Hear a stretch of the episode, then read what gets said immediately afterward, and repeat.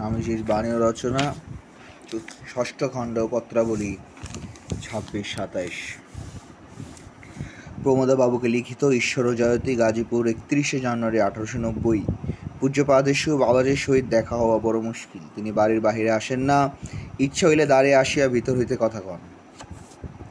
অতি উচ্চ প্রাচীর বেষ্টিত উদ্যান সমন্বিত এবং চিমন্নিদয় শোভিত তাহার বাটি দেখিয়া আসিয়াছি। ভিতরে প্রবেশের ইচ্ছা নাই। লোকে বলে, ভিতরে গুফা, অর্থাৎ তয়খানা গোছের ঘর আছে। তিনি তন্মধ্যে মধ্যে থাকেন। কি করেন তিনি জানেন? কেউ কখনো দেখে নাই। একদিন যাইয়া অনেক হিম খাইয়া বসিয়া বসিয়া চলিয়া আসিয়াছি আরও চেষ্টা দেখিব।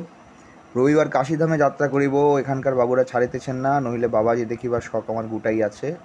অদ্বৈ চলিয়া যাইতাম। যা হোক, রবিবার যাইতেছি। আপনার ঋষিকেশ সাহেবের কী হইল দাস নরেন্দ্রনাথ কোনো গুণের মধ্যে স্থানটি বড় স্বাস্থ্যকর। সাতাইশ প্রমোদাবাবুকে লিখিত ওম বিশ্বেশ্বর জয়তী, গাজীপুর চৌঠা ফেব্রুয়ারি আঠারোশো নব্বই। পূজ্য পাদেশু আপনার পত্র পাইয়াছি এবং বহু ভাগ্য ফলে বাবাজি সাক্ষাৎ হইয়াছে। ইনি অতি মহাপুরুষ, বিচিত্র ব্যাপার এবং এই নাস্তিকতার দিনে ভক্ত এবং যোগের অত্যাশ্চর্য ক্ষমতার অদ্ভুত নিদর্শন। আমি ইহার শরণাগত হইয়াছি।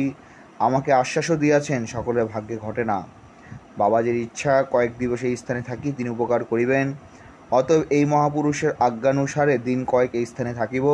ইহাতে আপনিও আনন্দ হইবেন, সন্দেহ নাই, পত্রে লিখিলাম না, কথা হতে বিচিত্র, সাক্ষাতে জানিবেন, ইহাদের লীলা না দেখিলে শাস্ত্রে বিশ্বাস পুরা হয় না। দাস নরেন্দ্র, পুনঃ এ পত্রের বিষয় গোপন রাখিবেন ইতি নরেন্দ্রনাথ।